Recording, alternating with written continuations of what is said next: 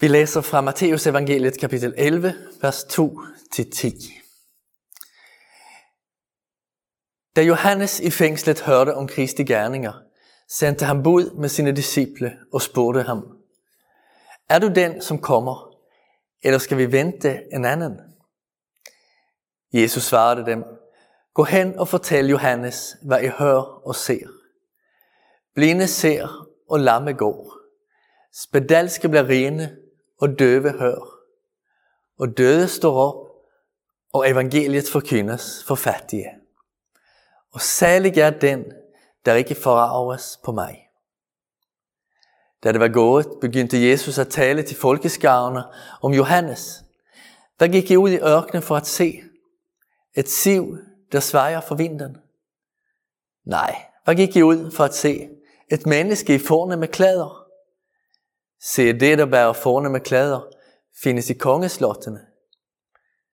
Nej, hvad gik I ud for at se en profet, Ja, jeg ser jer, også mere end en profet. Det er om ham, der står skrevet, Se, jeg sender min engel foran dig. Han skal bane din vej for dig. Lad os bede. Herre, vi beder om, at vi må få lov til at tage imod evangeliet, når du forkynder det for os. Vis os, at du er lige så god mod os, som du var mod de mennesker, der søgte dig, når du vandrede her på jorden. Amen. Vi har nok alle oplevet tilfælde, hvor en person ikke fortæller det, vi forventer, at den skal fortælle. Vi får et rygte at høre om, at et par, vi kender, skal giftes. Så møder vi den blivende brud nede ved købmanden og falder i snak om arbejde og ferieplaner og alt muligt. Vi har ikke lyst at være påtrængende, så vi venter på, at hun skal bekræfte rygtet. Men hun siger ingenting. Faktisk nævner hun overhovedet ikke sin forlovede. Hvis vi ikke til sidst beslutter os for at spørge, går vi derfra med en eneste tanke i hovedet. Hvorfor sagde hun ingenting om brylluppet? Vi har snakket i en halv time, og det eneste vi tænker på, er det, der ikke blev sagt. I dagens evangelium spørger Johannes Jesus, er du den, som kommer, Messias? Eller er du en profet, der peger videre mod en anden, der kommer? Jesus citerer Esajas bog, kapitel 35 og kapitel 61. Det bliver til et fantastisk svar om hvordan han genopretter mennesker. Men alt dette ved Johannes allerede. Der er intet nyt i det.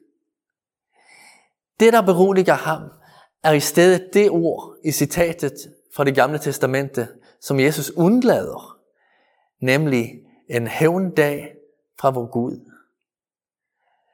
Johannes døber har risikeret sit liv i tro på, at Messias skal oprejse dem, der elsker Gud, ved at dømme Herodes og folkets undertrykkere. Hvor længe skal jeg behøve sidde i fængsel, har han spurgt sig. Hvornår er tidspunktet, når Jesus for alvor udfordrer den romerske besættelse og deres uretfærdige dommer? Nu forstår Johannes. Hævndagen er udskudt til fremtiden. Den messianske ankomst, der begynder med Jesu fødsel i Bethlehem, er en ankomst til frelse. Det er også det, vi læser i Johannes evangeliet 3, vers 17. For Gud sendte ikke sin søn til verden for at dømme verden, men for at verden skal frelses ved ham. Jesus kom til jorden for at ofre sig for den, ikke for at dømme den. Dommen kommer ved hans anden ankomst. Hvis det, som Jesus undlader, var overraskende for Johannes, noget han ikke havde forstået før, er der to andre ting, der er overraskende for os, der læser teksten i dag. Det første, vi spørger os, er, hvorfor der ikke står blinde ser og lamme går, spedalske bliver rene, og døve hører, og døde står op, og fattige får penge.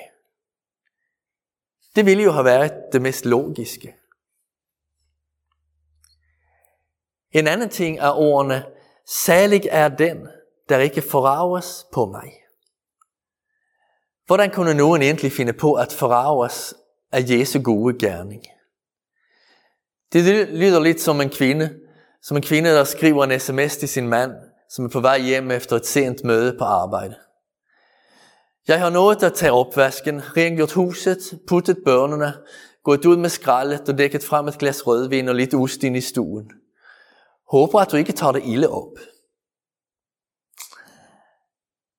Så to spørgsmål altså. Hvorfor får det fattige ingen penge? Og hvorfor bliver folk forarvet over, at Jesus hjælper det blinde og lamme og døve og døde og fattige? Jeg tror, at svaret på spørgsmålene er et og det samme. Jesus kom for dem, der virkelig har behov for ham. For den, der er rig, altså for de selvretfærdige, er Jesus dybt anstødelig. Den rige konstaterer nemt, at den tilhører dem, der har taget ansvar. Af resultaterne kan folk se, at der har været styr på det meste. Man har læst sin bibel, opdraget sine børn, offret til kirken, været respekteret til kollegaer og folk uden for menighedens fællesskab. Den, der er rig, har fokus på sit unikke bidrag, og på det, der får den at skille sig ud fra den brede masse. Så kommer Jesus og fuldstændig udkonkurrerer den rige på det ene område efter det andet. Han hjælper alle slags mennesker. Dem, der ikke på nogen måde kan gengælde hans kærlighed, lykkes han med at få til at føle sig allermest elsket. Han lever i bøn til Herren. Han citerer Bibelen udenad, og når han prædiker, undrer folk sig over hans klarhed og skarphed. Hvis den tidens fariseer og det selvretfærdige i vores tid skal kunne blive ved med at opfatte sig som det selvfølgelige VIP-medlemmer af Guds rige, bliver de altså nødt til at finde fejl på Jesus. Helt naturligt forarves det over ham.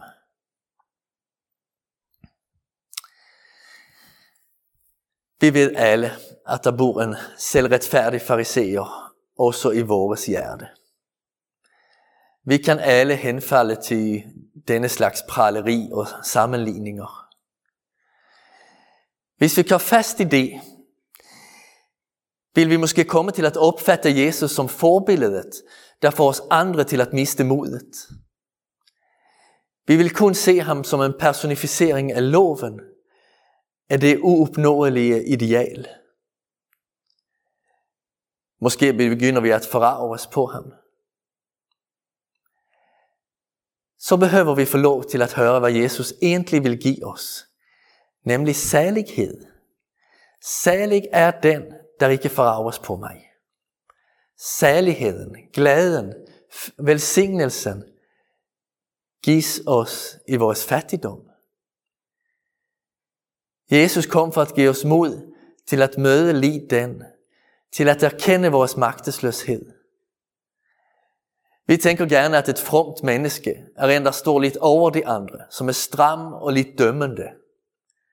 Men det fattige og retfærdige i Guds rige er dem, der råber til Herren om hjælp til at kunne tro, om hjælp til at kunne tilgive, om hjælp til at kunne elske og velsigne andre.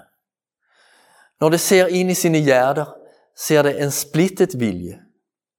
Det ønsker både at stole på Gud og på sig selv. Det vil både leve for andre og tænke på sig selv. Selvfølgelig kæmper de for at opretholde en god moral og har holdninger til, hvordan man lever godt. Det ignorerer ikke Guds kald til at praktisere omvendelsens frugter. Og det står også klart til at formane andre, da det ville være ukærligt at tige stille. Men da det kommer foran Gud, gør det det, ikke for at fortælle ham om hvor godt det går. Foran Gud forbliver det som et hjælpeløst barn, som lader alt afhænge af hans barmhjertighed og hjælp.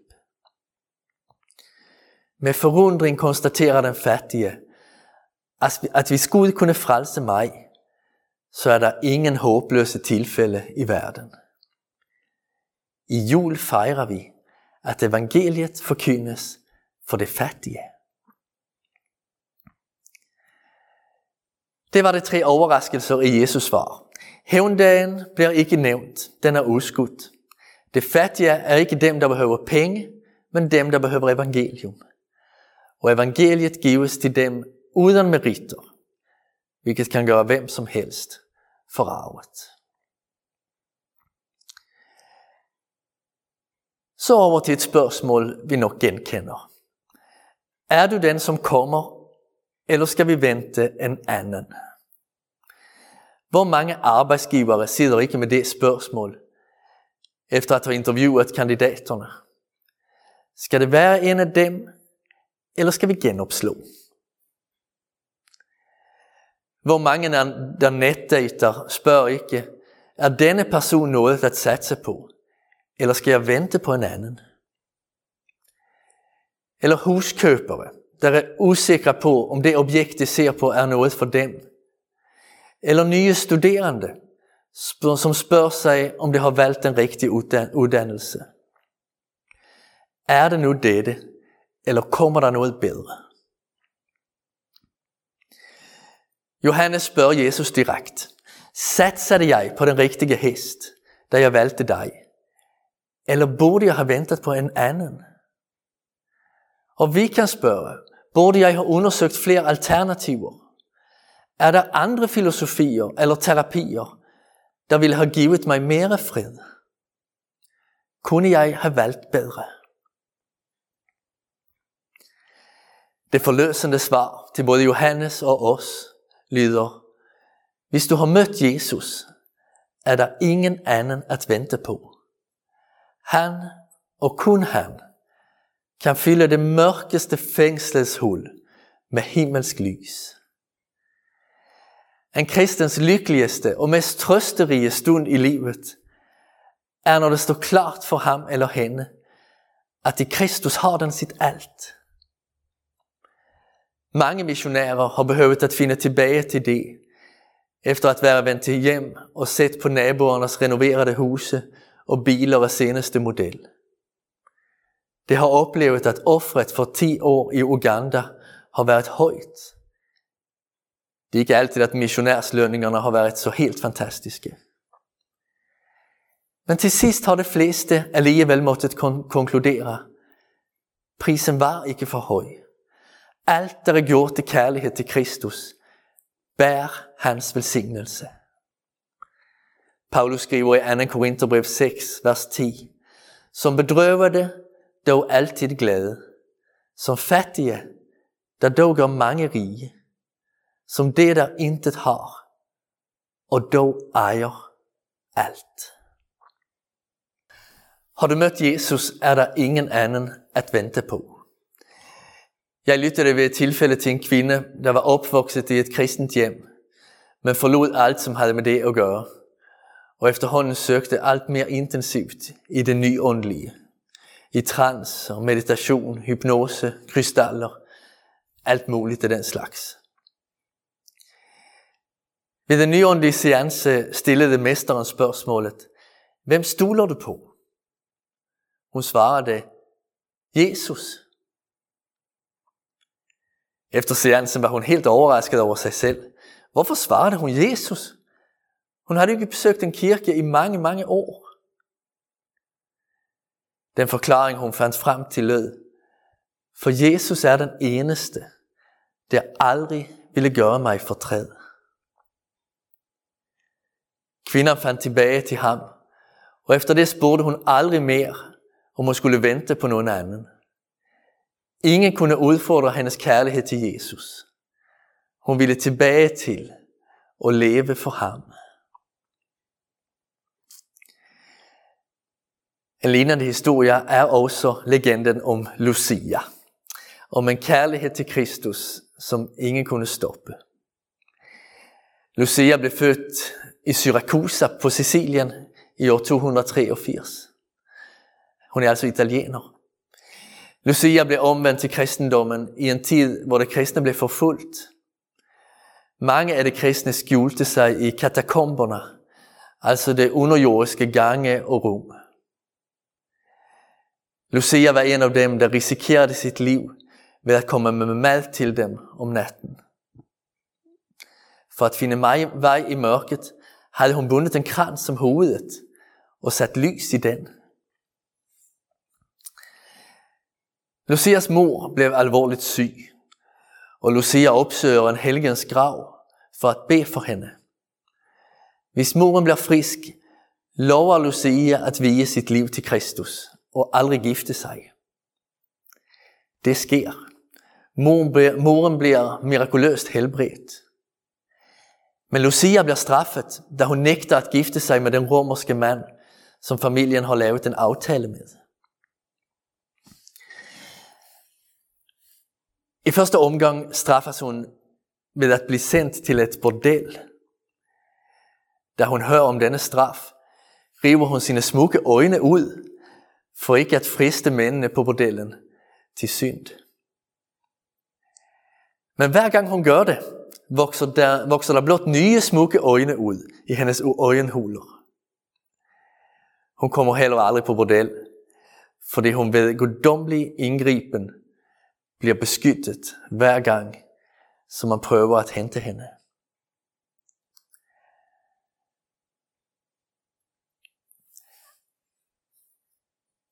Hvad skal man stille op med? Hvordan skal man håndtere Lucia? Man udsætter hende for tortur og dømmer hende til døden på et bål. Men Gud griber ind, og hun bliver mirakuløst ikke et, et af elden. Til sidst ender dommeren med at tage sit sværd og dræber hende. Lucia dør den 13. december år 304.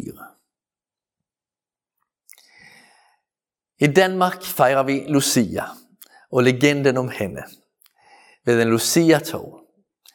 Lucia-bruden forrest i lyspræcisionen bærer jomfrukronen med lys på. Den symboliserer, at Santa Lucia gav sit liv til Gud. Hun insisterede på at leve for Gud alene, også selv, om det skulle koste hende livet. Ja, vi kan synes, hvad vi vil om legender lignende den om Lucia. Det er mig bevist, at jeg ikke eh, fortæller helgenlegender i hver prædiken, jeg holder. Men jeg synes, at man gerne må kende legenden om Lucia, eftersom den er en del af, af den danske kultur. Den lærer os også noget om at efterfølge og at betale en pris. Lucia betalte med sit liv. Det gjorde Johannes døber også. Han der sidder i fængsel i dagens evangelium. Han blev sat i lænker, fordi han kritiserede Herodes for at være sammenboende med sin brors kone. Johannes profetiske lydighed havde samme pris som Lucias havde. Han blev halshugget. Johannes havde et kald. Han skulle være isbryderen, der brød igennem menneskers forsvar og forfængelighed, sådan at det kunne tage imod Jesus og evangeliet om ham. Det er stadigvæk det, han gør i os, der læser om ham i evangelierne. Johannes forbereder os på at tage imod Jesus, og for at lade, lade ham gøre det åndeligt i vores hjerter, som han gjorde rent fysisk med mennesker i Israel. Herren giver os åndelig syn, så vi ser hans sandhed og kærlighed. Herren befrier os fra lammende frygt, sådan at vi mere og mere bevæger os af hans veje, og ikke har behov for at nedtone, slippe til eller forandre hans budskab. Herren renser os for synd, ligesom han rensede det spedalske fra sygdom. Herren giver os vores åndelige høreevne, så vi hører hyrdens stemme og handler på hans ord. Herren opvækker os fra åndelig død. Han giver vores hjerter liv, på samme måde som han opvækte Lazarus og gav ham fysisk liv. Herren fylder os med glædens budskab. Budskabet om barnet i Bethlehem. Om menneskehjertets trøst. Verdenshistoriens vendepunkt. Herlighedens lys for det folk, der vandrer i mørke.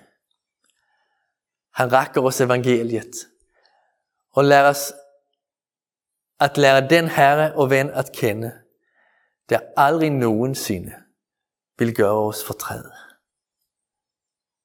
Amen. Herre, alt dette vil vi bede om denne tredje søndag i advent. Kom til os i denne årets mørkeste tid. Giv os åndelig syn. Befri os fra frygt og uvillighed til at gå dine veje. Rens os for synd. Giv os ører, der hører hyrdens stemme. Opvæk os til et liv med Kristus. Fyld os med glæde over evangeliet om ham, som er synderes ven. Amen.